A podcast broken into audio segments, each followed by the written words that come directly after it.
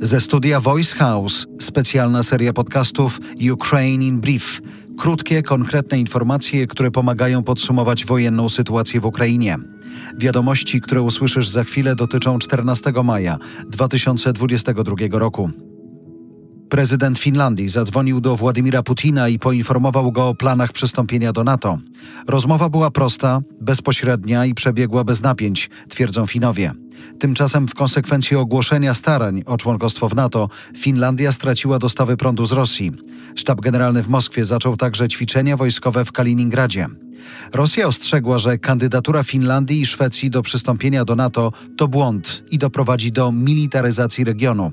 Moskwa grozi, że zareaguje, jeżeli NATO rozmieści broń jądrową w pobliżu jej granic. Kiedy rozpocznie się wojnę z niewłaściwej pozycji, bardzo trudno jest ją potem skorygować. A teraz Putin cierpi, bo jego plany były od samego początku niewłaściwie opracowane. Zostały podjęte błędne decyzje. To jest ocena byłego naczelnego dowódcy sojuszniczych sił zbrojnych NATO w Europie. Na kijowskim Forum Bezpieczeństwa generał mówił, że Rosji bardzo trudno będzie naprawić swoje wojskowe błędy. Szefowa niemieckiej dyplomacji oskarżyła Rosję o prowadzenie wojny zbożowej. ONZ informuje, że prawie 25 milionów ton zbóż utknęło w Ukrainie. Nie można go wywieźć, bo porty Morza Czarnego są zablokowane. ONZ boi się największego kryzysu żywieniowego od czasu II wojny światowej. Ukraina była czwartym co do wielkości eksporterem kukurydzy na świecie i szóstym co do wielkości eksporterem pszenicy. Jest szansa, że zablokowane produkty będą wywiezione w świat przez polskie i litewskie porty.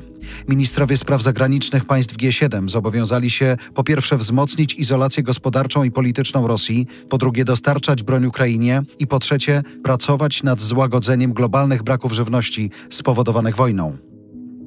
Polityczne plany Rosji, żeby narzucać swoje prawa i zwyczaje na podbitych ukraińskich terenach, wyglądają słabo, twierdzi brytyjski wywiad. Rosji udało się narzucić prorosyjskie lokalne przywództwo tylko w Chersoniu.